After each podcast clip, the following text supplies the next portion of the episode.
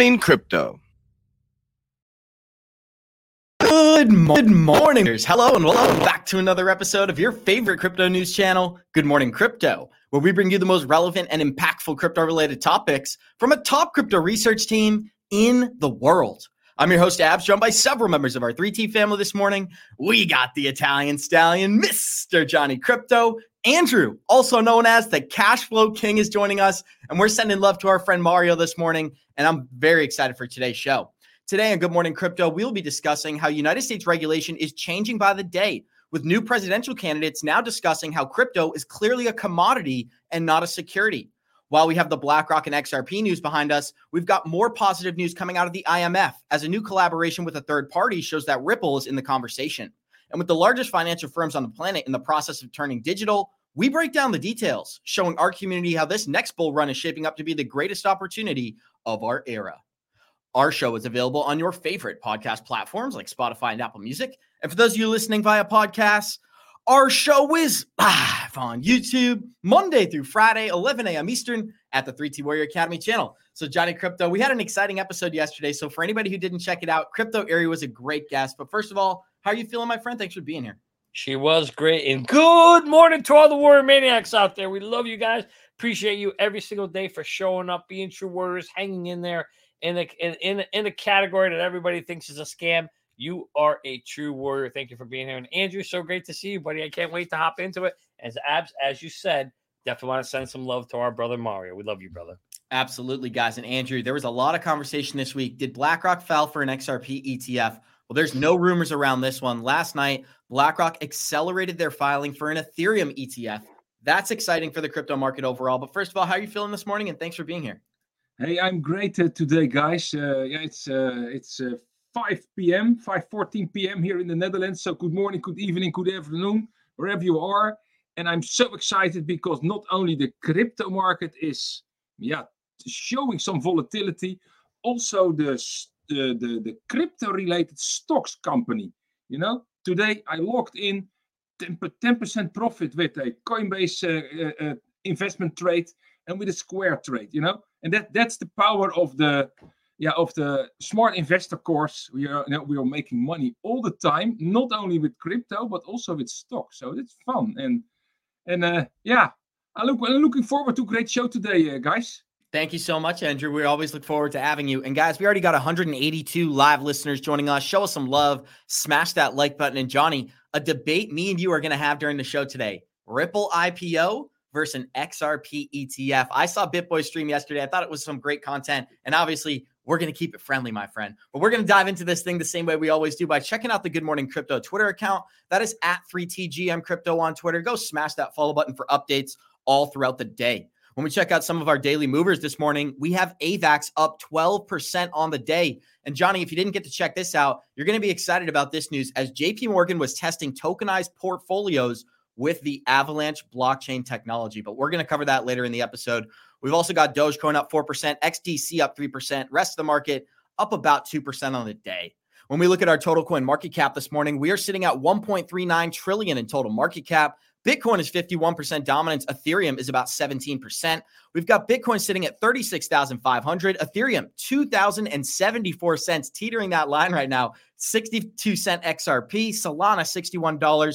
We also got Cardano sitting at uh, 38 cents this morning, guys. And we're going to start this thing with a pretty exciting update out of the U.S. presidential candidate Vivek Ramaswamy because he was criticizing the SEC's regulation of crypto thus far. And get ready for this to hit the presidential stage, guys. Here we go. Most forms of cryptocurrency should be in the category of commodities, not securities. They fail the test of what securities were all about in the first place. But whatever the rules of the road are, they deserve to be clear. And my litmus test of whether or not they're clear is if the head of the SEC or the commissioners of the SEC cannot instantly answer whether or not some widely used cryptocurrency or coin counts as security or a commodity, that means the rules that we have right now are a failure. My view is Strong words from this man right here, Johnny Krypto. And I know it's WWE. I get it. These guys, I'm not saying he's a good guy, but I love the fact that the narrative is changing. And even though we're witnessing companies change their narrative, political campaigns now talking positively about crypto, we've never seen that in the US before. So, what do you take away from this news? I told you when the big boys are ready to play, once they get their hands around the sandbox, you're gonna they're gonna flip the script. And the heel turn has been done. Crypto's now the good guy. Um, and the rest of the world now is just lagging behind. It's like a WWE, you know, a, a script, but just people haven't realized yet that that that crypto's good, right? You you go around the rest of the world still, and you know you still have the smells and the remnants of the bad guy being the bad guy, even though he's turned good. And it takes a little time for that to get into everybody's mind. I mean, most people still think crypto's a scam, but over the next year, you're going to hear nothing but great things about crypto. And, you know, now we got an ETF and now we got multiple ETFs. And then the, the, the pre- now we're going into campaigns and we got campaign guys talking about crypto, which that never happened before. I mean, that didn't happen in 2020. I don't remember Trump and Biden talking about crypto. Do you? So this is kind of a new thing that we're going to hear about it. And it's actually a good thing that we're hearing about it. It's going to bring it to the mainstream, it's going to bring it to the forefront.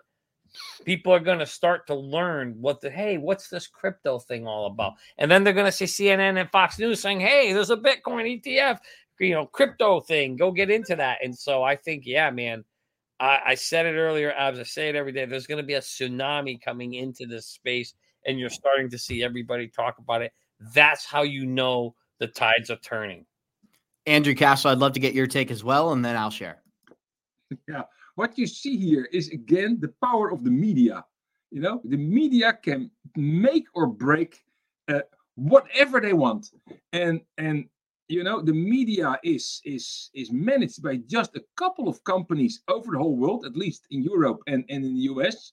So they they decide what narrative is is published to the to the public, and and at this moment, you know, crypto is good, and uh, they they are not saying CDBC is bad, but I mean, for us, I don't care. I need I need a lot of uh, uh, uh positive attention for the for the for for the crypto uh, uh, space. So I like this kind of news. and you know, guys, be sure what you're doing and uh, and and take advantage of it. Andrew, I'm going to play this one more time, guys. This is Vivek calling out Gary Gensler's regulation at the SEC. Oh, one second here. Here we go. Commodities, not securities. They fail. My view is that most forms of cryptocurrency should be in the category of commodities, not securities. They fail the test of what securities were all about in the first place. But whatever the rules of the road are, they deserve to be clear. And it, my litmus test of whether or not they're clear is if the head of the SEC or the commissioners of the SEC cannot instantly answer whether or not some widely used cryptocurrency or coin counts as a security or a commodity, that means the rules that we have right now are a failure. My wow. And that's why we're showing that to start off the show, Johnny Krypto. But we got 294 live listeners here. I'm going to switch my audio back to the regular settings. Give me a final take on this. He's right, Abs. He's right. The fact that we're sitting here having this conversation about a law that was determined in 1943 or 44 for a technology that was created in 1988 and really hasn't come to fruition until 2023. We're almost 80 years away from that. And we don't have a law or a rule that clarifies what this is. That's a problem. He's 100% spot on. It instantly tells you we're playing in the sandbox and there's no walls. The sand's dropping out all over the place here. Where are the freaking walls on this thing? And we know that Congress has to put those things in place. And we know there's some bills that have been floating around for, I don't know, it feels like 50 years now. I'm kidding. It's only about three or four years. So we've been hearing regulations coming. But all we do is keep hearing about it. We don't see rules moving forward. We don't see these legislations, these bills that they're working on moving forward. Now, I'm not watching Congress every day either, but I'm not hearing like you hear about it and then it kind of goes away for a year. And then you hear a little bit more, I mean, a little change, and it goes away for another year. Like it takes so long. It's like snails. It's like turtles moving over here.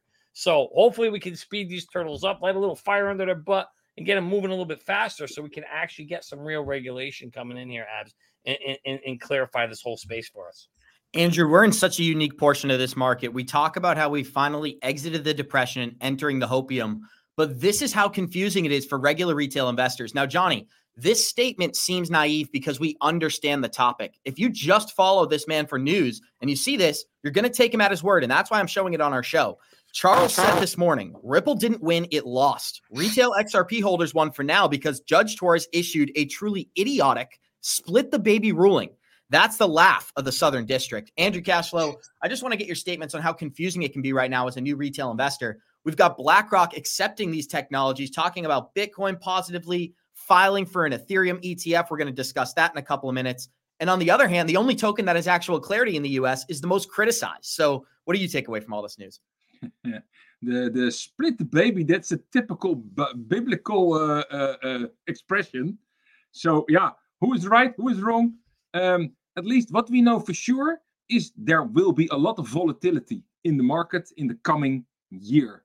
Because now what you see is there is the the the yeah sort in in the government sort from uh, early early adopters for for for crypto. You know, in in the government uh, uh, area or the institutional area and you have the laggards, and they are now fighting the the yeah doing doing the game, and and and that that's an interesting game. But as we always say, first, you know, we'll, we'll get it right. First they laugh at you, or if first they ignore you, then they laugh at you, you know, then they fight you, and then you win.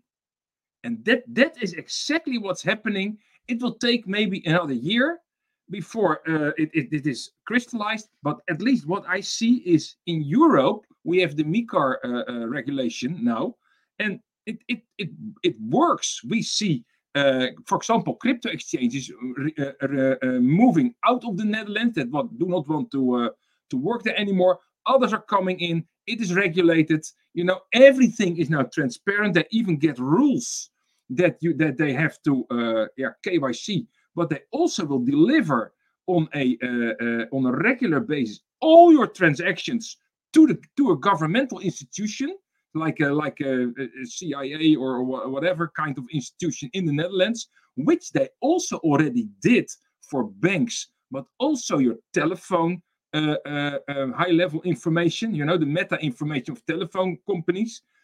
So, you know, let, let we don't make a difference uh, they know everything about you, but what is important that crypto innovation will continue, and that's what at least what I experience here in uh, in Europe. That's good. Yeah, US will be a little later. However, US will also have a huge uh, uh, innovation potential. So will they catch up later?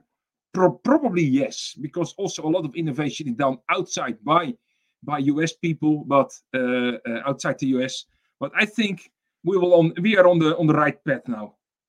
I agree with you, Andrew. And I think something else I took away from that clip, Johnny, is clearly if it's not a security, it's not going to be regulated by the SEC. What he said is that he he believes it's a commodity, and this is the agency that regulates commodities, guys. As the CFTC is outlining how they could have an emergency regulation of crypto if the measures warrant the procedure. Here we go way that we have looking at it and propose tools that are available. There are some powers that the CFTC, uh, where I sit, has, but for something like this, which is you know right now, uh, particularly spot crypto, is not something that we can directly go in and intervene. There might be some limited circumstances where we have emergency powers, but that that would need to be examined. We, as you know, are primarily uh, very focused on the system of regulation around uh, marketplaces, around exchanges and clearinghouses, and those market participants around commodity derivatives.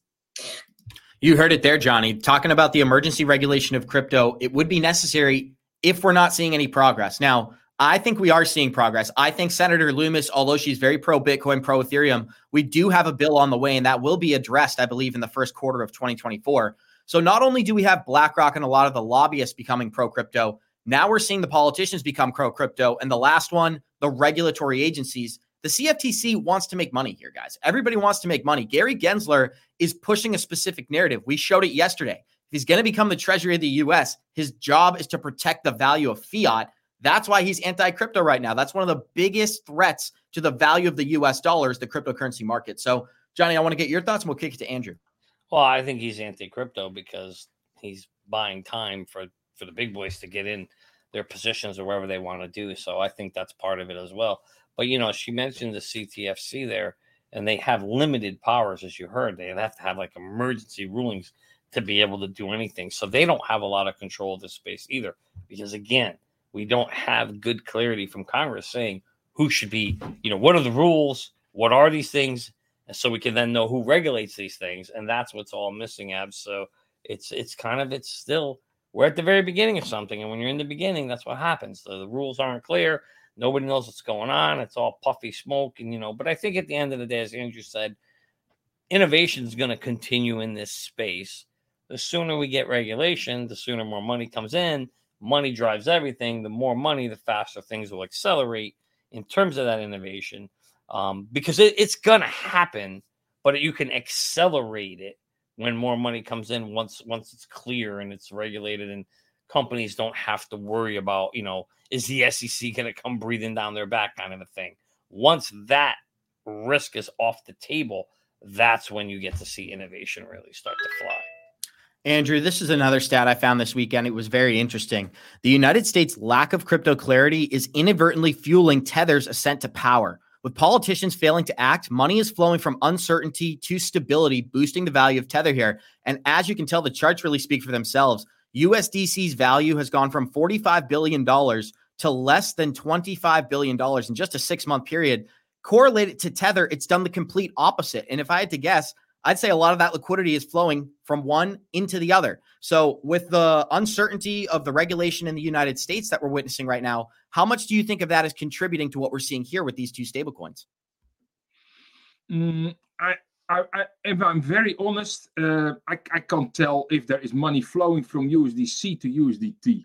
However, what, what is very remarkable, uh, a year ago, I think we spoke very negative about USDT. You know, USDT was bad and it was unstable and it was not good. And, you know, and, and USDC, that was good because that was also connection with Coinbase and, uh, you know, it was much better.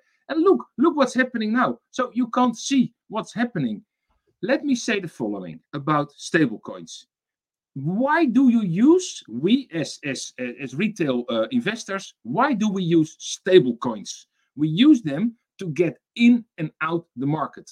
However if you want to exit a trade and wait for for a drop down and then go in again and if you are on a crypto exchange do not hold your money in usdt or usdc just hold your money in fiat currency. And if you want to store it a longer time, just pull it back to your bank account because in your bank account it's it's safer to keep it there. And and I I, I may interject, Andrew. I got to interject, not because I disagree, but just because I think so many people come into this market to not to not do exactly what you described, not having to take my cash and put it like I do. I get paid, I get a paycheck. It has to go into my bank account because it needs to go and follow those rails. I don't want my crypto to follow that same route where I go to transact my value and JP Morgan goes, "Well, tell me why you need your money right now." Let's let's talk about this. Let's see if you should be able to take this value out of your bank account. Whereas if I just have it on my ledger and it's USDC, hopefully the value is sustained. Obviously, that's an important part of this whole discussion. But if the value is there, then it's instantaneous and I don't need permission. So that's why I feel like it's better to try to find these ways where you can, still control your wealth instead of letting companies tell you, okay, we don't have the liquidity or we don't think that you should be able to withdraw X amount? You know, I I I understand what you're saying. However, it's not my strategy. I would not hold uh, USDT or USDC on the ledger just to keep it out of the system. If if I put uh, money into the system, I have a reason for that. And that's, for example, to invest in Bitcoin or in XRP or in, in, in Ethereum. Then I put it on on on the wallet and I, I go from there. But just holding US dollars in the form of USDT or USDC on a wallet, it's not my my game. But if you want, of course, you can do it. But I don't like it so much. Yeah, I don't I don't understand the purpose of holding USDT at all. USDT or USDC. I mean, uh, you know, especially on a long, long term. I mean, you know, I I buy it because I need it to, to to buy crypto, but then I'm out of it really quick, abs. And if you remember on this show, I'm glad you showed that chart. Everybody was bashing USDT, saying to get out. And if you remember, I was saying, listen, if everybody thinks USDT is bad and the one's going to crash, that isn't going to be the one. we never get early signals when this stuff crashes. It turned out to be the other one, USDC, that everybody thought was safe. That makes more sense. I'm not surprised at all. But I agree with Andrew. There's no reason whatsoever to hold either one of these two other than, you know, get in, buy what you need to buy, and then get out, you know, convert it into that if you need to. What's great about some exchanges is you can actually buy right in USD. USD. You can just transfer your dollars into your exchange and you can buy your crypto with USD. You don't even have to buy USDT or DC in some instances. So, you know, like for example, Kraken, you don't need to buy, right? So it depends on what exchange you're using. But to hold the, one of these long term right now, when neither one is backed by the U.S., you know, by the by the government per se, I don't see any real value in why you'd want to hold one of these things. It's not like they're going up or down in value, and in fact, the only risk is that one of them may depeg. So why are you holding something that can't go up but potentially can go down? Because you control it, like I explained in the No. beginning. And this is what I didn't understand about when you said you can't wrap your head around it. Because a lot of people think that's exactly what I'm doing. I have friends in the market who they buy Bitcoin with cash. Now they make profit on that Bitcoin, they turn it into stablecoin, and they keep that stablecoin on their ledger because they still have total control of that. And like you're saying, we're seeing the market cap of USDC fall, not the value. This isn't a value correlation, guys. This is still a dollar. So I don't necessarily think it. It remember this too. Last thing, I'm kicking right back to you. USDC is BlackRock, Coinbase, and uh, Consensus Circle or Circle. Circle, So USDT is communism. Yeah, I'm just true. kidding. I mean, that's an exaggeration. No, you're right. You're right. Yeah, yeah. I mean, and like I said earlier, neither one of them are are backed by any entity that's that's that's a government. Either one of those could depeg and crash until you get a real, you know, stabilized coin by the government. You're always at risk in one of those. So you can you can convert your Bitcoin back to it if you want to stay in a stable coin because you want to trade back in, or you can convert it to USD, or you can convert it to to something else that you want, you know. But I think at, at the end of the day, there's always going to be potentially some risk when you're when you're holding one of those stable coins. It's almost why I like Pax better, Pax G when I convert, because at least I know I'm converting into gold or something that I know is backed by gold, right? And so for that reason, I almost prefer something like that if I'm going to convert to hold until we actually get there will be stable coin regulation coming out. In fact, Congress is working on that first. And I think when that comes out, abs, that'll set the f- underlying foundation. And maybe that becomes USDC that they adopt. I don't know. But whatever it is that they adopt and do it, that would probably make the safest bet to, to convert into and hold long run as you're going back and forth in and out of crypto as you're on off ramp. Andrew, you know the purpose of this show is to debate ideas, and I think I took the harder side of this argument for this debate. But what do you think? Am I making a wor- a trustworthy case here? Do you think there's a certain portion of the market that is looking to not give their their crypto earnings back to the banks? If that makes sense. Now, what, what I see in the in the actually in the social media is that people get are are made scared of what will happen in with the dollar. They say, yeah, the dollar will collapse, and uh, you need or you need to go out of the system because it will go into a CDBC. I get every day I get questions from concerned people. They say, yeah, I need to go out of the dollar. I need to invest everything, and and what should I do now? I say, hey, relax. That the, the, the, the third world war did not break out. Of course, there is there is there is volatility in the world, and there is a lot of uh, uh, stuff going on. But you know, the dollar will not collapse next week, and that it is nothing worth anymore because that will be a catastrophic. So just keep your patience and and keep thinking of what you're doing. So uh, yeah, I, I like what you did. You know, you took the other side of the of the debate, and uh, I know, for example, we have debate competitions, and they then they say halfway they say, okay, now you switch position. You know, maybe we can try that out uh, one time. That's what they call a Jedi flip, Johnny Krypto. We got 378 live listeners joining us. Show us some love. Smash that like button. This was a great chart put out by the blockchain backer last night, just explaining where we are in this entire cycle. We've we've completed this ABC correction, and we're clearly trending in the right direction here. We're looking at the total market cap for cryptocurrency overall, Johnny. And what I think is clear is that we're entering the hope. We are entering the next phase of the market. And to no surprise at all, the narratives are correlating perfectly. So the next thing that we're going to talk about on the show, guys, is the XRP price chart because I noticed something that I found very, very interesting. I just got to find my tweet here. And this is the problem with having 35 tabs open at the top. You got to surf through to find your content. Here we go, guys. So this is the price chart I was looking at yesterday. And what I find so interesting about this whole thing is check out the RSI in correspondence to how the price performs over time. So even though the RSI is overextended, that is when we get the highest performing price. So if as you can tell, the breakout from the July lawsuit, that led us to our all-time high. The RSI touched about 87.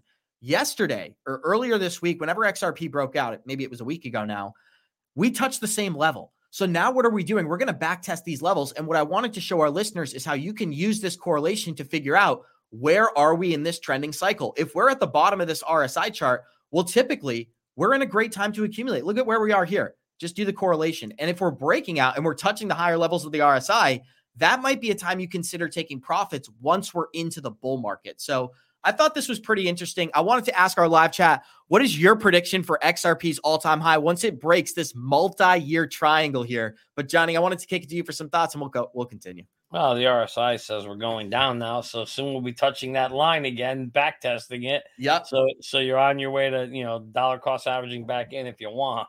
Uh, but the RSI, you know, it's one of those things where you can't use it like it's not, it's not God, you know, God indicator. Like you, you, you need you need a bunch of different indicators to kind of get a sense for what's going on. It's just one indicator to give you an idea of what that relative strength index is at that moment in time. And like you said, you can see there that we're going to be pulling back a bit.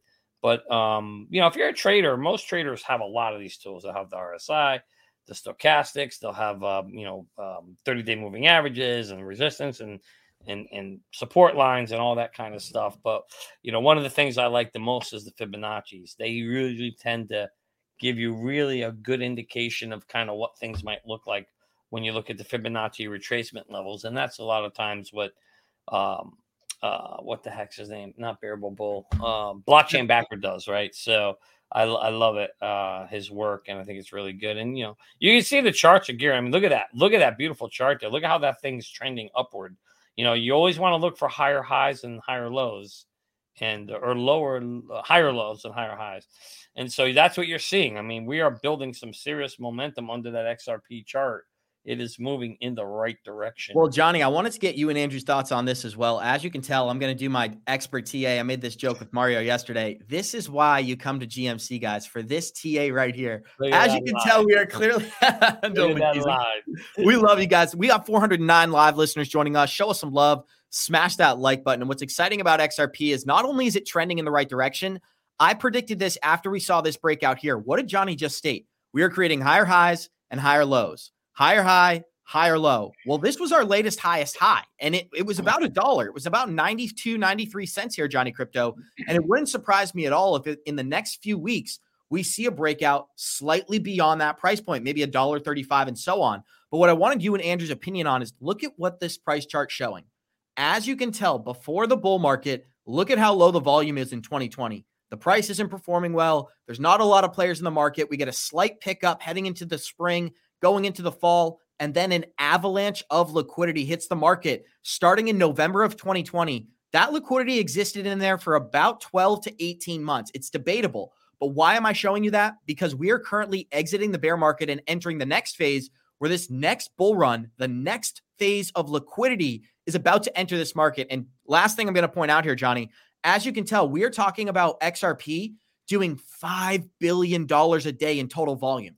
That is unbelievable. And that's what we're talking about right now. When a bull market comes around, these numbers are going to get astronomical. I'd love to start with you and kick it to Andrew. What do you think about the volume and the potential that we're seeing here? Well, I mean, what's really cool is you've seen an increase in volume from pre 2020 to after 2020. So obviously, that means that there's more people investing in it, more people buying it and selling it. There's more interest, more liquidity, more more funds in it. So that's that's good news. Sign number one you need volume. Number two, we have a bunch of liquidity, you know, a liquidity event that's going to kick in once we get the Bitcoin ETF, which I think then some of that will flow into this market.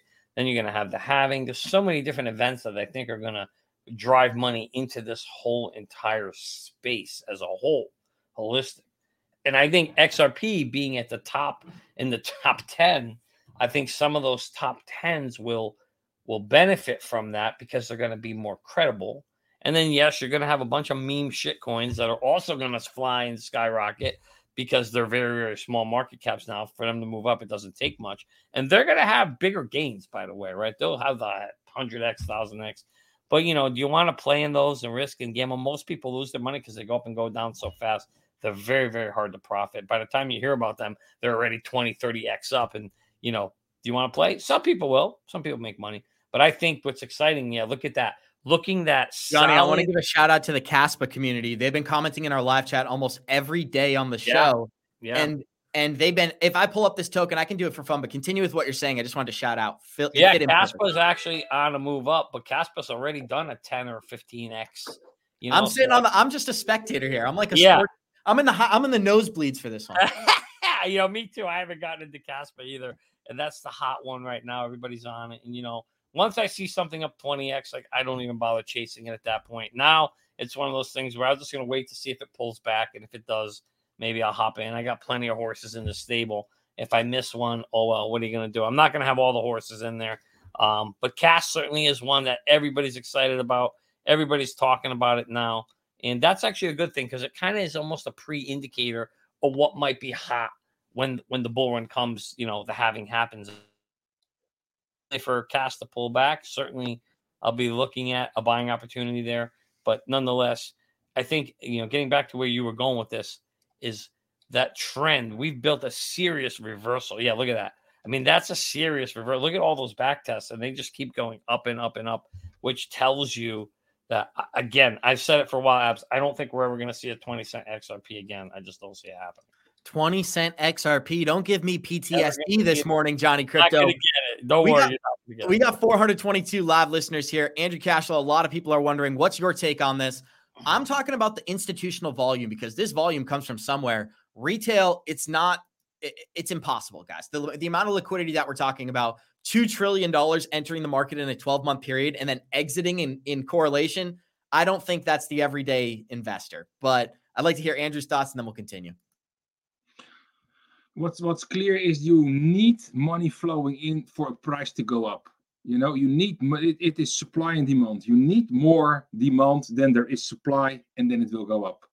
Um, however I, I don't know what is the behind the scenes how much xrp is still uh, uh, entering the market. I mean the, the, the, there are big portfolios that are just uh, uh putting XR, new XRP in the market. And you know, you know, everything is mined already, but still. And also these peaks, what we see, that that's also pure mani- manipulation. You know, from the big players, and they will they will uh, yeah dump on you on the high prices. So it, it wouldn't surprise me if XRP starts his new bull, bull run. We maybe go to yeah, a, a 10x, 20x, 30x, 40x, and then it will drop again so be prepared for that, so that you, if you have your bags filled with uh, with XRP, start selling on the way up. And if it goes down again, wait for a specific downturn, and then start uh, uh, start entering again your and building up your position. So that's how you uh, that's how you invest. Uh, you can also say, okay, I will keep half of my XRP.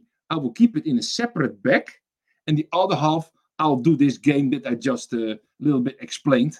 So that would also be an approach because that also hurts to start selling uh, your, your XRP if it goes really high, you know. But on the other hand, just keep keep a bag of XRP that you hold for four, eight, uh, 12, 16 years and, and, and, and see what happens there. But also try to take out your money. You know, I'm, I'm teaching again about, about investing. That's what I love. So uh, if you want to know more, the Andrew Cashflow Smart Investor course. That's Andrew it. Cashflow Smart Investor course, guys. And you're just getting a sneak peek here this morning. But Johnny, you know what I'm recognizing as I'm looking at the XRP price chart? Is that during a bull market, there's no mistake about it. There's no confusion. Nobody's wondering where we are. When the XRP moves, it skyrockets. And look at what we're doing right now. We are clearly not in that phase. We are not in the phase of unprecedented profit and XRP's pumping. I'm not sure when to get out. No, we're in this slow grind, this regulatory conversation. We even have Fox Business reporters telling us that XRP lost the lawsuit. So I think that just goes to show how confusing it is for a lot of people out there. And guys, phase right here is called the I don't you, you might have heard this term. It's called the accumulation phase. So what's happening right now is people are accumulating it while it's still under the radar. They want to be able to buy it before it, it actually skyrockets. So you, normally accumulation phases last a long time and they're usually sideways to flat or slightly up is what exactly what you're saying. Look at the prior one. There you go.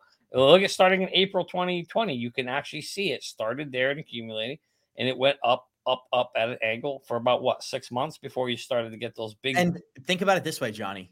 There's no confusion about it. That's what I want to make clear here. When we get a bull market with XRP, we're not going to be sitting here saying 80 cents, 90 cents. We're going to be talking about, oh my goodness, we went 120, uh, 120% in a single day. We have the evidence to prove it. Floor is yours. That's exactly right. That's why.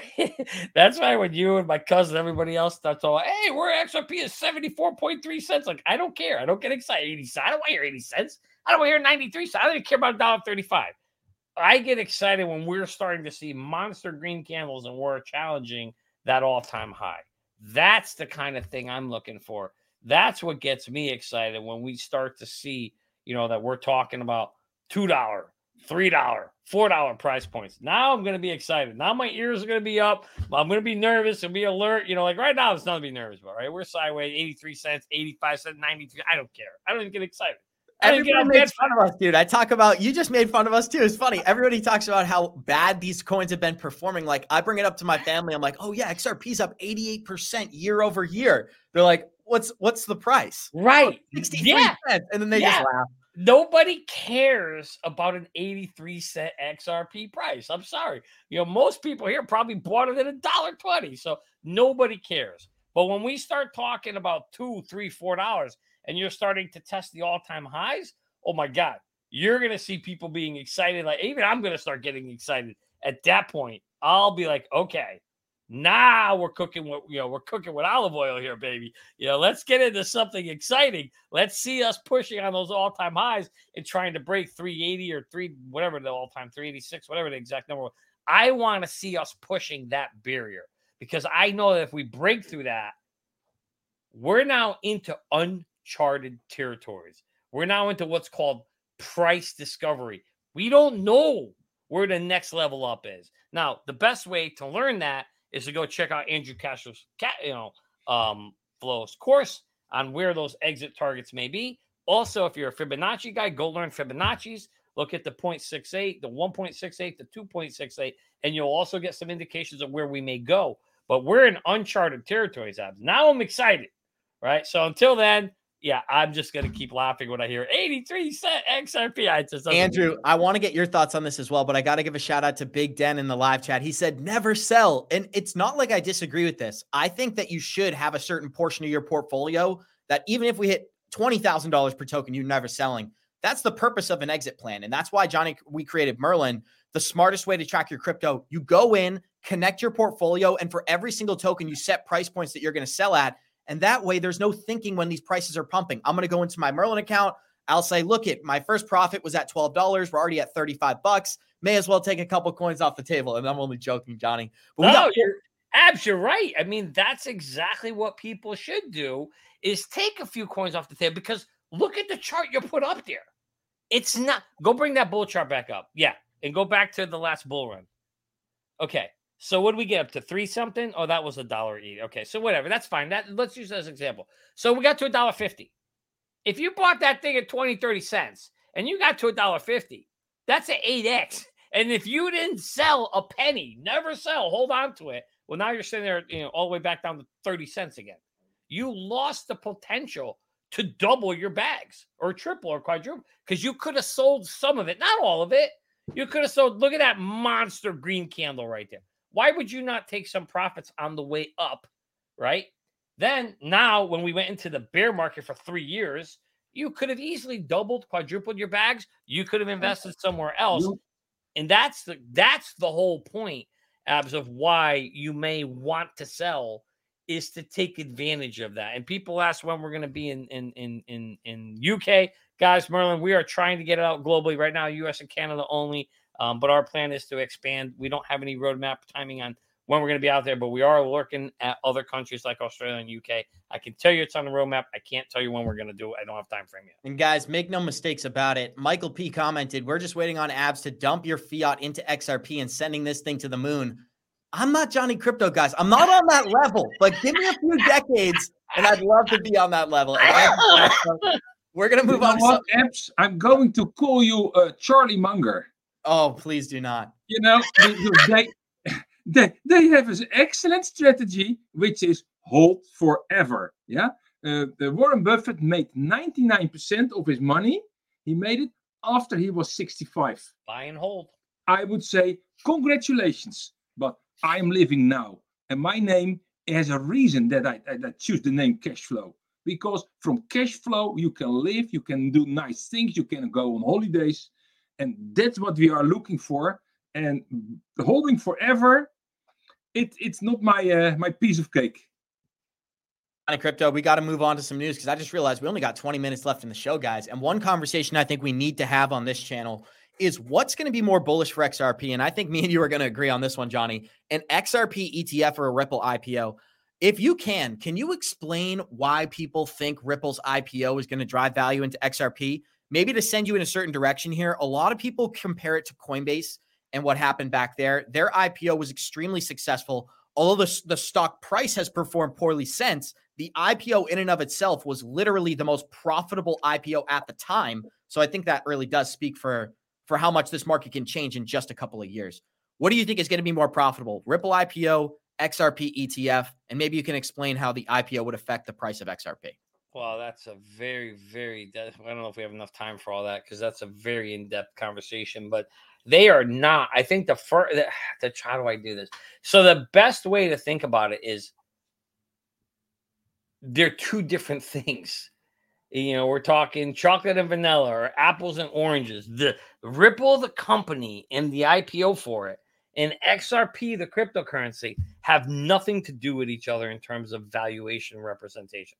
Don't get fooled into thinking that um, an IPO is going to drive both up. It may or may not, but not for the same reasons. Okay. So the IPO is when a company takes itself from private to public and it creates issues shares. Each share is kind of like an NFT. It says you own a right of this company. And, and that's based on a valuation, a projected future valuation that doesn't even exist today, right? Or it could, depending on if the company's been in operation. I don't know how profitable Ripple is right now, but nonetheless, um, that I IPO very.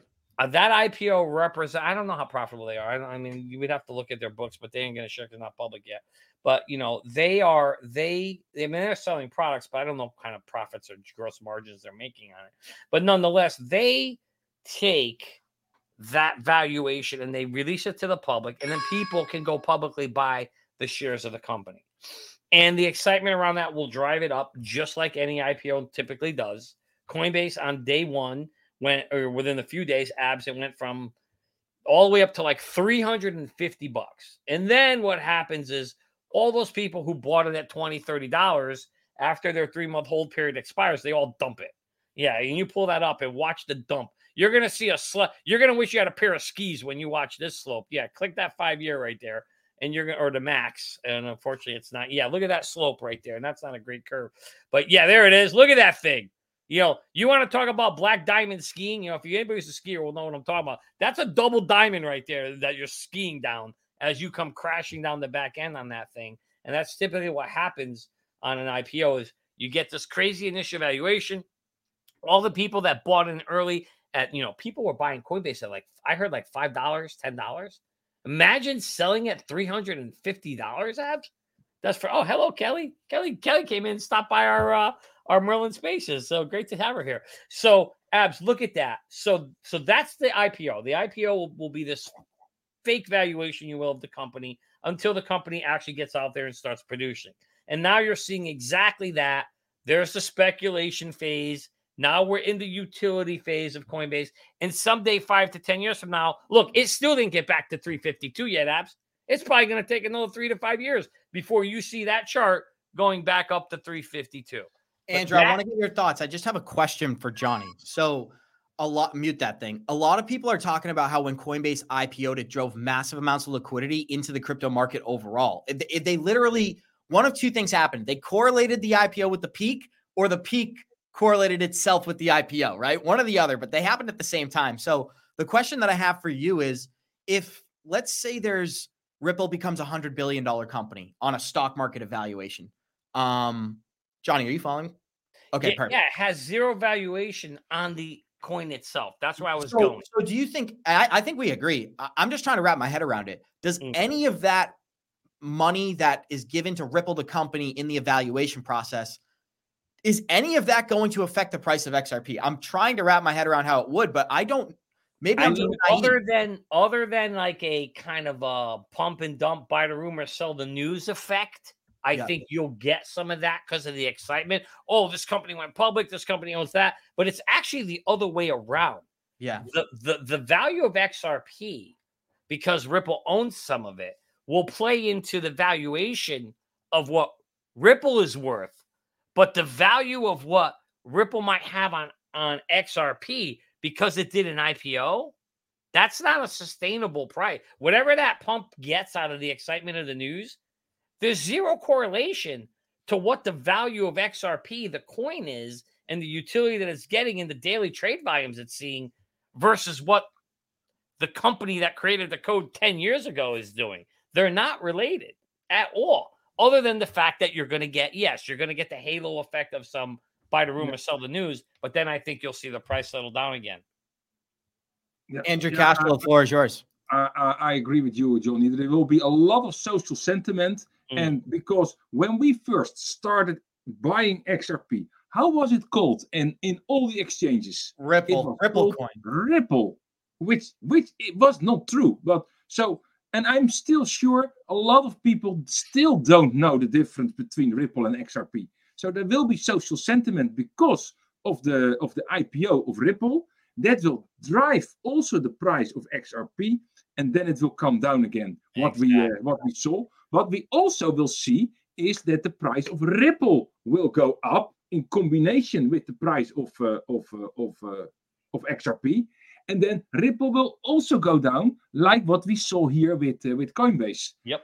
Um, but if you look here at Coinbase, I'm just looking at my uh, at my uh, uh, um, the the the my my, my lo- lo- log log file for uh, for for Coinbase. How I traded Coinbase. I made more than in the last year, the last I think 15 months. I made more than 100% profit with Coinbase. You know, just to play the volatility. I, I have a system that that just says, okay, go in here, go out there, go in here, go out there. It's it's based on a calculator. I made 50%, 15%, 50%, 5, 57%, 30. You know, it goes on and on and on. And today I logged in again 10% on Coinbase. And maybe I, I will be kicked out at 10%, maybe more, but it is just going on, you know. And that's also a game that you can play with those uh, with those stocks, but you can also play that game with uh, with with cryptos. Just go in, have a system, have a strategy. I often ask a lot of people. They say, "What was what was your uh, reason why you bought the the crypto or why you bought the stock?" And then two hands go up. I don't know. So that means no strategy. And you need a strategy. And also, when you have a strategy, then you, your emotions will go down and you sleep better at night. Abs, go ahead. Oh, absolutely, Andrew. And one of the things I wanted to ask you was I'm not sure, you may have addressed it earlier in your statement. Do you believe that the Ripple IPO will be a negative catalyst or a positive catalyst or just indifferent to what's happening with XRP? And and a catalyst negative for what? Sorry, because a lot of times they correlate these IPOs with the peak of the crypto market. I'm wondering if we can use the Ripple IPO news as maybe a sentimental thing. If Ripple decides to IPO and Bitcoin's at 175,000 and XRP's at $4, I'm going to anticipate that might be an indicator we're peaking out here. But it could be a catalyst to drive more wealth into the market and actually fuel more liquidity. So I wanted to hear your opinion. Uh, for sure. The, the best is if the market is at the peak, do your IPO there because you Mhm. can make you can make the most money. Money, absolutely. So, uh, uh, and I think, yeah, they, they they do it all the time.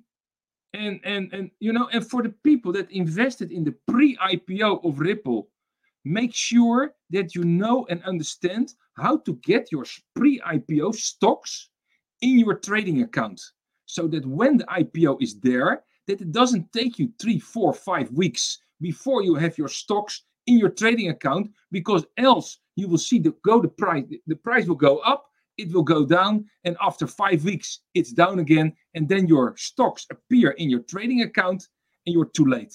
And that's what i also experienced many times when i invested in pre-ipos i'm not so enthusiastic at, at, about it anymore but that happens a lot of times. So so the the the the the, the yeah the the people who yeah what they say is when you are close to the fire you have the most heat you know? So those people are able to dump in the market and all those people that are not have such good connections or or does not know how how to do it it takes time. So be aware of that uh, people. So pre-ipos normally you do not buy to sell it at the pre-ipo or at the at, at the ipo date mostly you you buy it for long term maybe five ten years that that's what you do Thank you, Andrew. And check this out as well, Johnny. I want to point out this one stat right before I kick it to you. Yeah. Is that you see how that we got this second pump right here on the Coinbase IPO? That's because a lot of times their employees or whoever is involved have to sign a no sell contract for about nine to 12 months. Wouldn't surprise me at all if this run up was leading right into the selling and then those contracts ended. A lot of employees could now dump on the open market. That's what we got from that That's point forward. exactly that's exactly what you're looking at. And that's exactly what happens to most every IPO. And that's exactly what's going to happen to Ripple. Somebody just asked the question. They said, Johnny, what are you going to do at your Ripple IPO?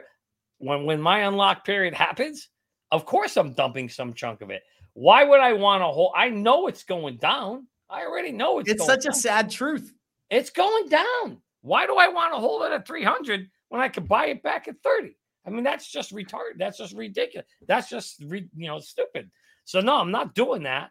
I'm basically going to be selling a good chunk of it. I'll hold a little bit. I'll hold 5, 10, 20% for schmuck insurance in case I'm wrong and it keeps going up. I don't want to be, you know, I don't want to do what I did with Amazon. So I ain't making that mistake, but I'm also not going to sit here and hold it all at such a high price. Abs, look at those people at the top of that curve. That's somebody. Every dot bar chart, yeah, everyone represents a human being. Somebody owns Coinbase right now as we speak at that price at $350. Right? That poor guy is waiting for it to come back. He's to have to wait 10 years, most likely, for that to hit 350. And then he's going to sell the day it hits 351. And that's when it's going to go to 2000. Let's talk about this real quick, just because we're only short on time, guys. First of all, we got 466 live listeners joining us. Show us some love. Smash that like button. We might go an out. We might go five minutes over, depending on how much content we're able to address. This is a mainstream article you're going to see on the news today as BlackRock files for prospectus for a spot Ether ETF. And what does this mean, guys? It means they need to get two documents approved by the SEC, and this will enter the market. Now, I don't think this will happen before the Bitcoin ETF. And they elaborate on that within this article. They state that the Bitcoin ETF will be addressed before January 10th. At that point, the SEC will have to deny or approve. If they approve, they're going to have a hard time denying a Ethereum product. And BlackRock seems to be first in line here, Andrew. So I'd love to get your opinion. With Johnny just outlining, it might take 10 years for Coinbase to get back to where it was. I think it could be catalysts like this that change how crypto is viewed from a global and institutional perspective. Yeah, but I think uh, if I'm right, you say it is an an, an spot ether ETF. So that that is based on ether. It's not based on a company. It just drives the price of ether. And I'm I'm not sure if that will bring the price down again. But what I do know that BlackRock already has filled their bags with ether. Yeah, they, they are sitting on a huge bag of ether. So as soon as that Bitcoin, uh, sorry, that Ether ETF will hit the market, a lot of people will buy it. A lot of their their their own customers will buy it, and they are dumping on them. Uh, yeah, that that that's how how it works. And then after a while, maybe people get bored when it goes down after the after the bull run. I think they're all waiting till the bull run starts with the Bitcoin ETF, with the Ether ETF, and we will probably see other ETFs that just like the, the IPO of, uh, of Ripple, just wait for the perfect time slot to make as much money as possible. And who will pay the price? Retail investor. Oh yeah. Johnny Krypto, let me throw these stats at you and then I'm going to give you the open floor. The filing for a spot ETF is a two step process where the ETF issuer must get SEC approval from a trading and markets division and then a corporate finance division. And I'm not going to read the filing names. I don't think it's many of our listeners need to know that. Many institutional giants had filed for these crypto spot products in the past, but during the last crypto cycle, the SEC claimed that the size of the crypto market was not big enough for a spot crypto product. With that being said, Johnny, Think about how quickly things can change. Floor is yours. You know, Abs, here's the problem with this is the SEC can do what they want and they and they have the power and control. Yesterday, I don't know if you saw the news. I didn't get to tweet it out yet, but the SEC just uh, delayed another uh, spot ETF um, grayscale. No, yeah, it was grayscale, Brown. It was, bit, it was grayscale. It was bit bit sticks or it was bit something or something like that. So it was bit, bit sticks does not exist. Know, not bit sticks. I don't know what the hell it was. It was something with the word bit in it. In in it, from what I remember, uh, I was driving when I saw it, so I couldn't I couldn't focus too long on it. But I did notice that they they they um they they just they literally said, "Oh, we're we're delaying this," and they gave no reason. They just said we're delaying it. That was it. That was they could get away when you know when you're the police, you can get away what you want. And so they basically said we're delaying this thing, and I'm no surprise that they're doing it. I knew they were going to do it. Can I drop the official update? I'll kick it right back to you and Andrew here. The SEC hit the pause button on Grayscale's Ethereum ETF decision, extending the suspension until January 1st of 2024. So that's what you're addressing right now. Yes, exactly. So and and and it wasn't maybe Grayscale wasn't part of, it, but there was like two of them but anyway, they delayed it and they didn't give a reason for it. They just said we're going to delay it. And it was funny because you know we we we know that Cathie Woods and she has hers in January, and we know that BlackRock's is due in I believe March. So think about that. March it's due. Halving is in April. Oh my God, how coincidental does that line up that all these things are happening at the same time? So I think that again, I was not surprised. We knew this was going to happen. We've been saying on the show that we thought this thing would get delayed into Q1 of next year. I still believe that's going to be the case. I think they're going to time all the news at the right time to kick this to kick this bull run off with a huge kick in the ass to get it started. And you know, nothing like a halving happening at the same time with a Bitcoin ETF approval spot spot ETF approval coming in, and maybe they approve all at once. I don't know. I think that's going to be huge abs in terms of how that whole thing is going to play out. So I'm not surprised. I've expected this was going to be the case. And sure enough, you know, they could do what they want. They don't even have to give a reason. Like, oh, yeah, we're delaying it. This is the thing. United States failed their audit six years in a row. Who's holding them accountable? Exactly. It's crazy. It's like it's like you're asking the children to hold their parents accountable. Like, oh, you should tell your parents to go to bed at 11, you seven year old child. None of it makes sense Abs, right now. Abs, we got to address this. So, so this is uh, you know big dad i love you brother but I, I, have to disagree with you and that's okay right we're all here to do i cannot say that the etfs are all hype that is not i don't believe that's true at all um, i don't disagree that utility is the key but as we talk about on this show utility in, in, in the blockchain space is 10 to 15 years away still or maybe we're already started maybe we're five to eight years away but the but the utility in this case for the btc etf you could call it hype if you want but the reality is it's going to drive a shit ton of money into this space. And it's not one of those things where it's a pump and dump like Safe Moon, where, oh, yeah, this thing could do that. No, it's going to be a physical approved security that's going to get traded on the stock market every single day from that day forward. And financial advisors and all these other 401k managers, they're going to start driving all their clients into it and it's going to drive it up. So you can call it hype if you want. I don't agree. I mean, there's gonna be hype around it, but I believe I can actually explain like legitimately why it's uh it's going to increase the price of these assets. Let's say that there's $10 billion in Bitcoin, just to make the number simple. And now BlackRock gets approved to offer a spot product. They need a billion dollars so they can take that and go offer it to their hundreds of thousands of clients all around America. Correct. They have to go purchase that billion dollars in Bitcoin and then not dump it on the open market because right. they're going to need to hold that in their bags to right. offer it to their clientele. That's right. BlackRock has 10 billion, sorry, 10 trillion in assets under management. Zero dollars of that is their own money, guys. Remember how this game is played. they have no risk. So I just wanted to kick that in there. Yeah, they're gonna have they have to buy that underlying asset. They have to hold that underlying asset, and that's going to take Bitcoin out of the market, which means it reduces the supply. The demand will keep coming in because they're going to pump the some bitch like they never pumped it before with all this great, you know, excitement of hey, you got to get into Bitcoin now. It's this new thing, and we're early, and it's going to drive the future, and all that thing, and cryptocurrency and blockchain. They're going to make them synonymous, and so you're going to get all this excitement. People are going to FOMO in, and lower supply, higher demand only means one thing, abs. Much increase higher in price. Much higher prices. So so you know, Big Den, I, I don't disagree with you that utility is real, the real money's at, but that's still way down the road. Except for in this case, you can make the argument that the BTC ETF is utility for BTC. You can actually make that argument because for the most part, what else is BTC good for? Store value. Well, what does an ETF do? It Yeah. became a store of value. You can now buy a BTC ETF and hold it. It's it's so there's its utility. You can make the argument that that is the utility for it. So that that's kind of how I see it. Andrew Caslow, we're we are going to play a video. I just wanted to let everybody know. First of all, we got 444. Love that number. Live listeners joining us. Show us some love. Smash that like button. And we're going to run the show a little bit later, Johnny. So I'm going to go for another 15, 20 minutes here. If Andrew or Johnny has to go, I'm just just wanted to give you guys a heads up. And I need a quick bathroom break before we finish out this That's goal number guys. one or goal number two? What do we go? This is a great time. That's too much information for a morning show, my friend. But we are only talking number one. We'll be back in 60 seconds. Here's the smartest way to track your credit. Have you gotten wrecked in the crypto market space or watched your crypto portfolio go all the way up and then all the way down without taking profits? If so, it's probably because you didn't have an exit plan. The good news is that doesn't need to happen anymore thanks to a new and innovative crypto tracker called Merlin. It's the smartest way to track your crypto. Merlin brings all your coins into one place so you can see all your assets across the different exchanges on one screen.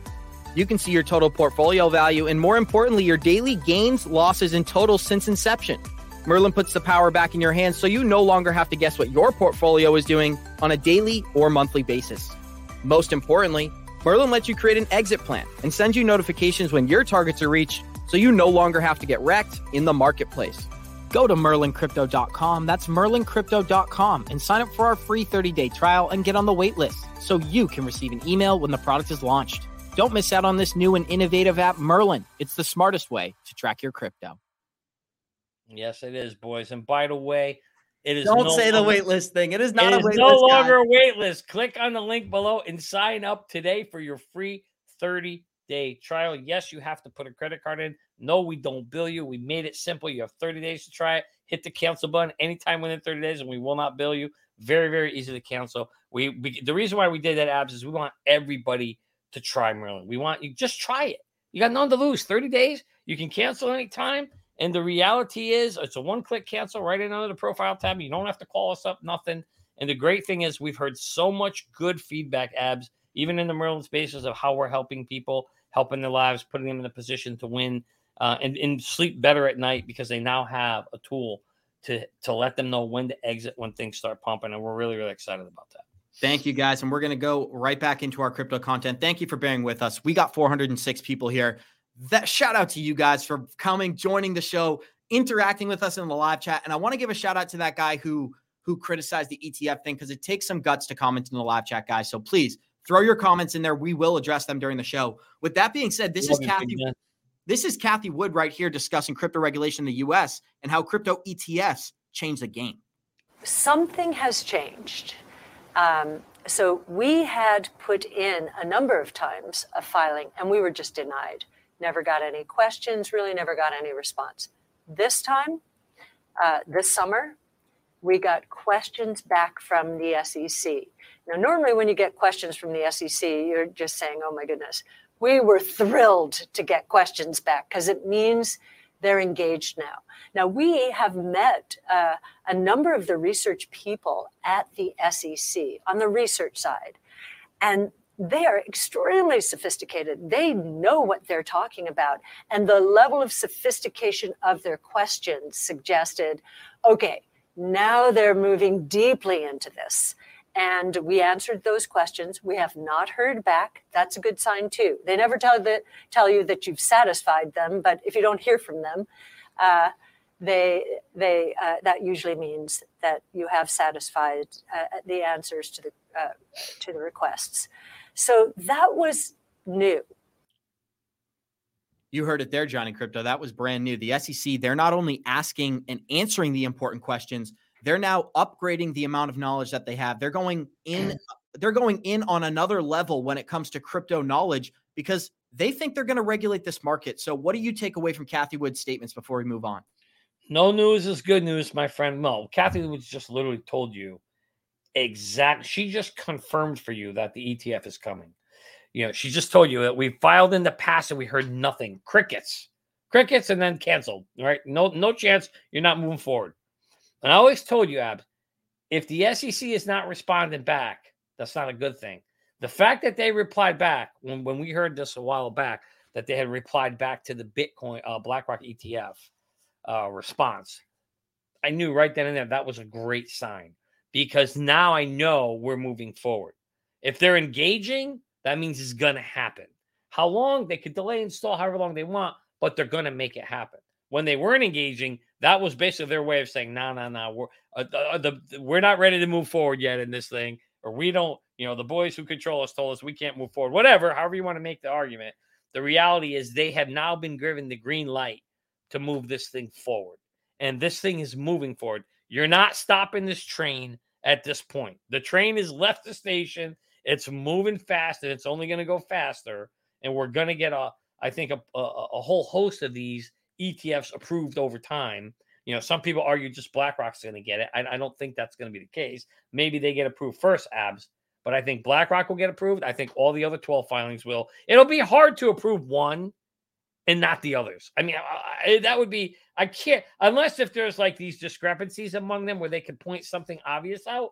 I would imagine they're going to approve, although then again, they could do whatever they want. So I could be wrong. But I suspect we'll get a bunch of these things approved. Maybe they'll let BlackRock have a head start. Maybe they'll get approved first, and then the rest of them will, will follow a few months later. And boy, you want to talk about opening the floodgates to to this space. Now, I don't think it's going to happen overnight. Anybody who thinks that $350 billion is going to flow in on the next day, I, I'm not saying that. I'm just saying there's a good chunk of money that's going to flow into this space once the doors are open. How much time that takes, that's what we're all going to that's what we're going to get to learn and see how quickly that $350 billion that I think Yusko told us, Abs, I think it was 350, uh, will flow into this space. Here's a brand new update out of Stuart Alderoty yesterday. The SEC is going to change their stance on crypto. And now it may not be Gary Gensler, but we will see a 180. This is Stuart Alderoty out of Ripple addressing the lawsuit and the state of American crypto today. Crypto antagonistic if the rest of the world is getting on board? Um, I think that's a good question. And uh, it, it's interesting. Let me start here that after the SEC sued us, that's all we talked about uh, is the SEC case. And I remember um, uh, our chief executive was visiting uh, Dubai, meeting with a regulator, and he started the conversation to talk about the SEC case. And afterwards, he got some feedback from our local uh, uh, managing director on the ground and said, "You don't have to talk about the SEC case. They don't care about the SEC case." And then, as I went to London and you know uh, started Singapore, they really not interested. So I think um, so that would suggest that it doesn't matter, but the United States is still the largest economy in the world. It still has massive influence. Um, it still is very fertile ground for entrepreneurs, engineers, uh, people with bigger brains than me. So you would like to see the U.S. come along. And that's why I think at the end of the day, it does matter. We need the U.S. has to get it right. I love what he said there about the American market still being the majority of where global liquidity is because we talk about it all the time. Why does everyone focus on the American markets, the SEC, Gary Gensler?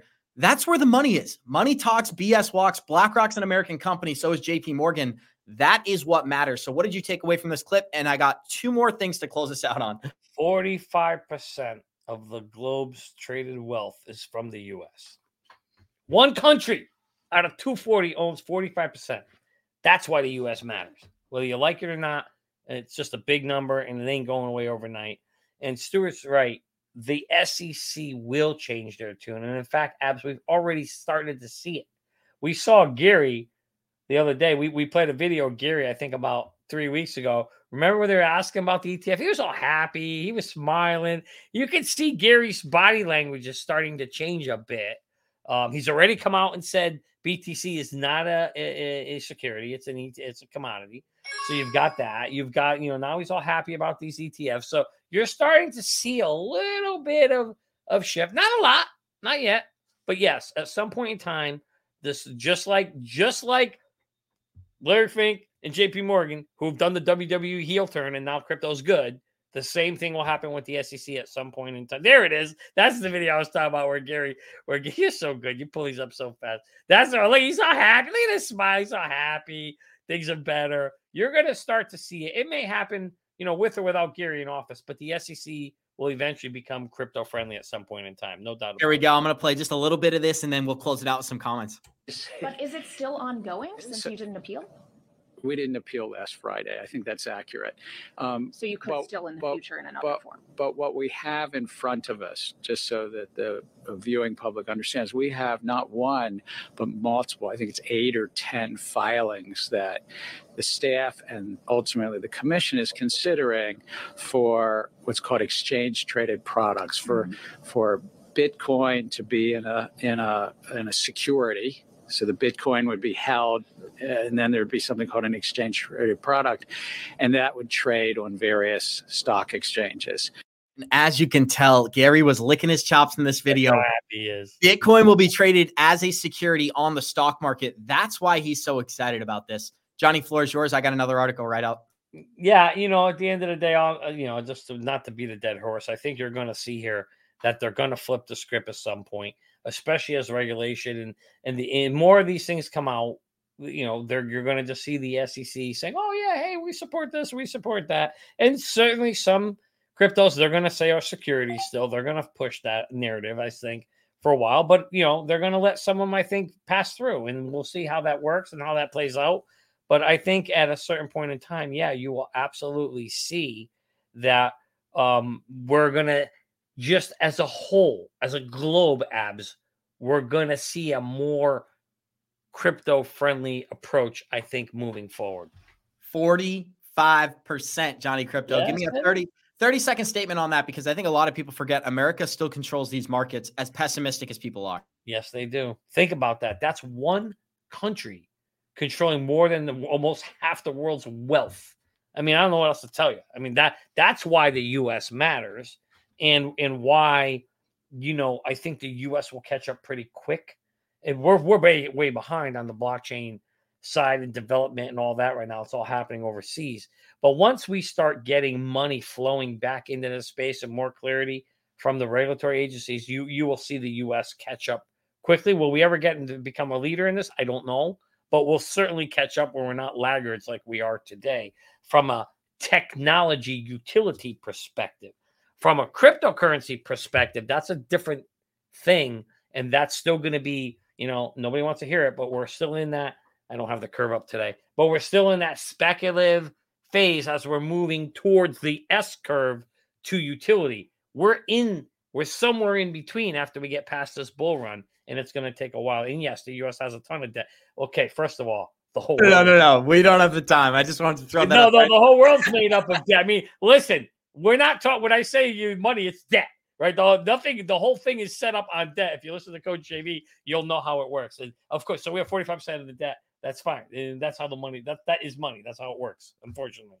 Shout out to Coach JV, our fearless leader, guys. And we're going to check out this interview right now or this latest update as JP Morgan is testing tokenized portfolios with the Avalanche blockchain. And here's what's shocking it's all done privately, Johnny. This is an important conversation we're going to have, and we'll close out the show with this article right here.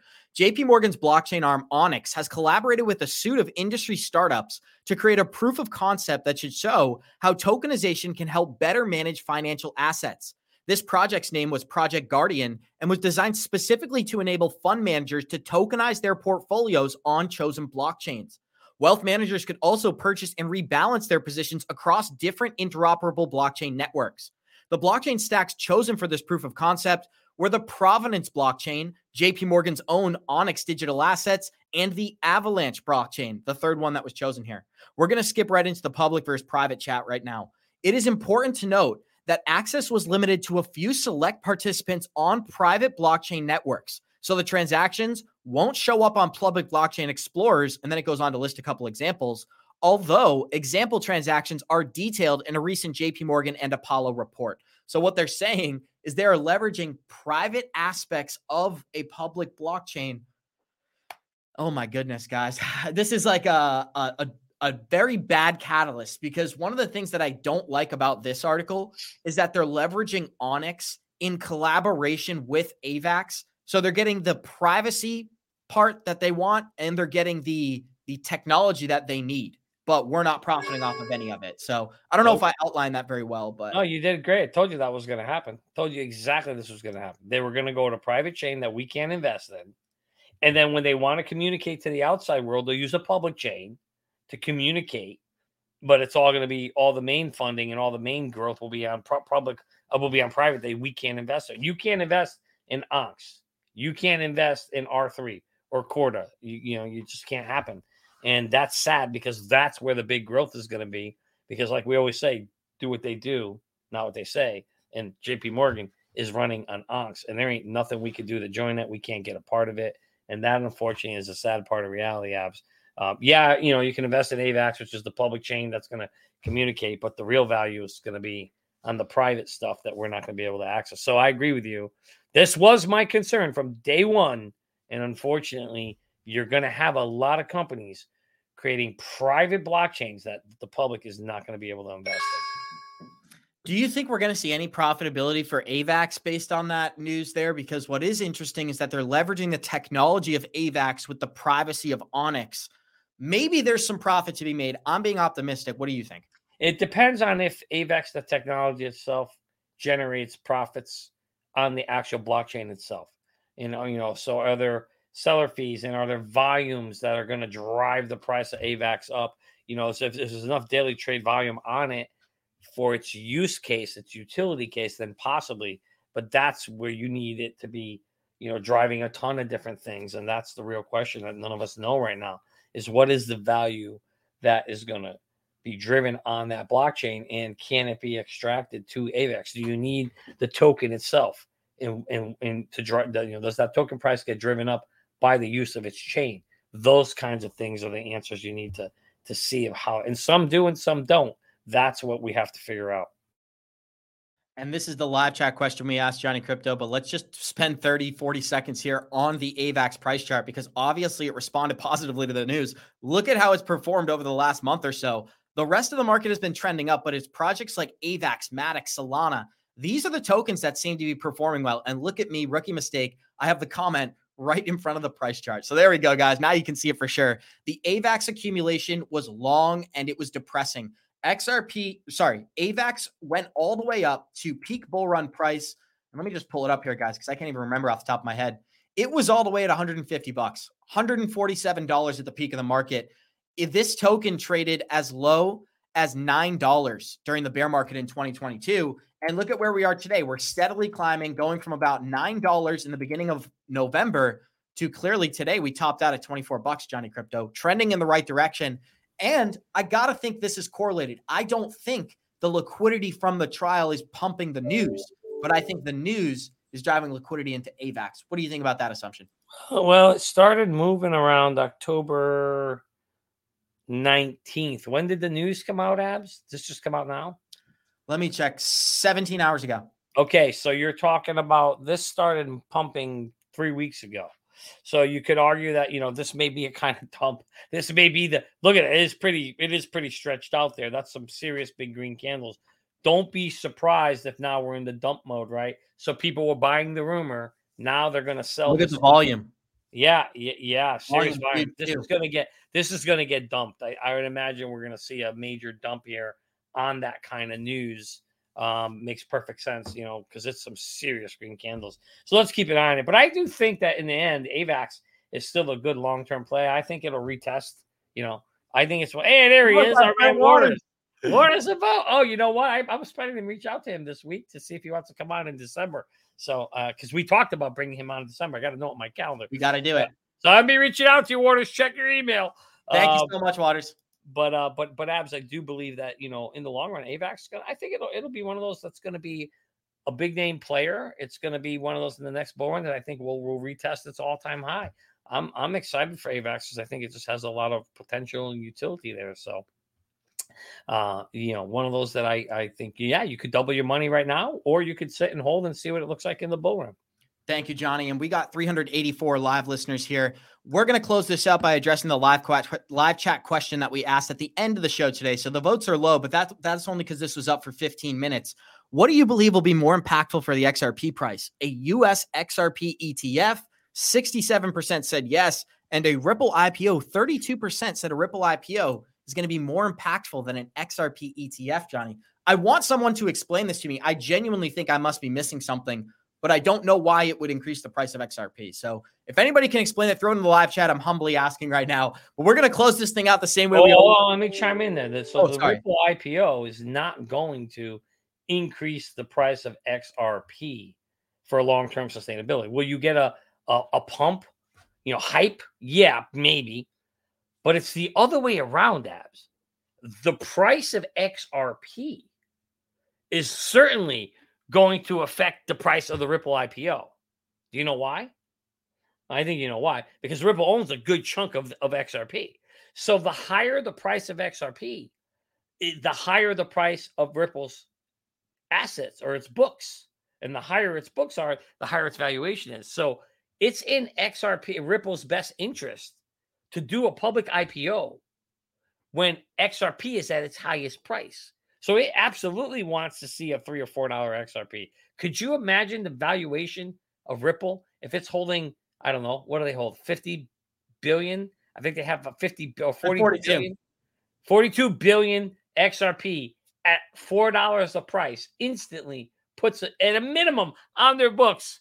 That's 160 billion dollars sitting on your books just from something that went from a dollar to four dollars or where we're at 80 cents, right? So that is absolutely going to drive the price of the IPO stock price. Which, when you said Johnny, you're going to sell, absolutely, because that ain't sustainable. But it's not the other way around. The Ripple IPO is not going to help the XRP price. It's just the opposite. The XRP price will help Ripple. Now, the answer to your question, I agree with the audience. Which will be more impactful to the XRP price? Not the IPO. That's a short term little blip. But an XRP ETF, absolutely. Because now, again, like we talked about Bitcoin Abs, you have to buy the underlying fund. That's going to buy, take, take supply out. It's going to drive volume up. And that's going to definitely pump up the price of XRP and maybe even set a new base level of what it can stay at. So 100% the XRP ETF will well, will absolutely be way more impactful to the overall price of XRP than the IPO, in my opinion. That's my eight cents. Think about this too, guys. When they launch an ETF product, look at what Chainlink's product. There's a Grayscale has a Chainlink product. Grayscale has a um a Solana product. Mhm. If you look at how they're trading right now, there's four million dollars in that Solana fund. It's trading at a 896 percent. What's the word I'm looking for? Above the market. Yeah, yeah. You know what I'm talking about? So, appreciation. Yeah. appreciation meaning if you meaning if you want to buy one solana in the grayscale trust and it's a $20 price point It's you are going to pay just under $200 per Yeah. token. So and they and that say they say that tells you that that's what the smart money thinks the real valuation of Solana is. crazy. And so think about it this way too. In those trusts for example if there was the chainlink trust right now is trading $300 above premium that means that $15 chainlink is $45 in this trust Mm. That means the buying power for a $12 million trust, there's $36 million trying to buy Chainlink. So you can right. directly see how much money is actually entering the market and backing these projects. That's another great indicator, guys, that times are changing. And we got 377 live listeners joining us. Show us some love. Smash that like button. I want a special a special thank you to Johnny Krypto. You went an hour and 25 minutes. That's a that's a record, my friend. You're a trooper today. We love you guys. We'll see you for Friday's episode. Conspiracy Friday will be an exciting one. Smash that like button on the way out of here. And it's like we always say, Warriors, rise. Get your shit together, baby. Thank you for joining us. Let's go. Have a great day, everyone.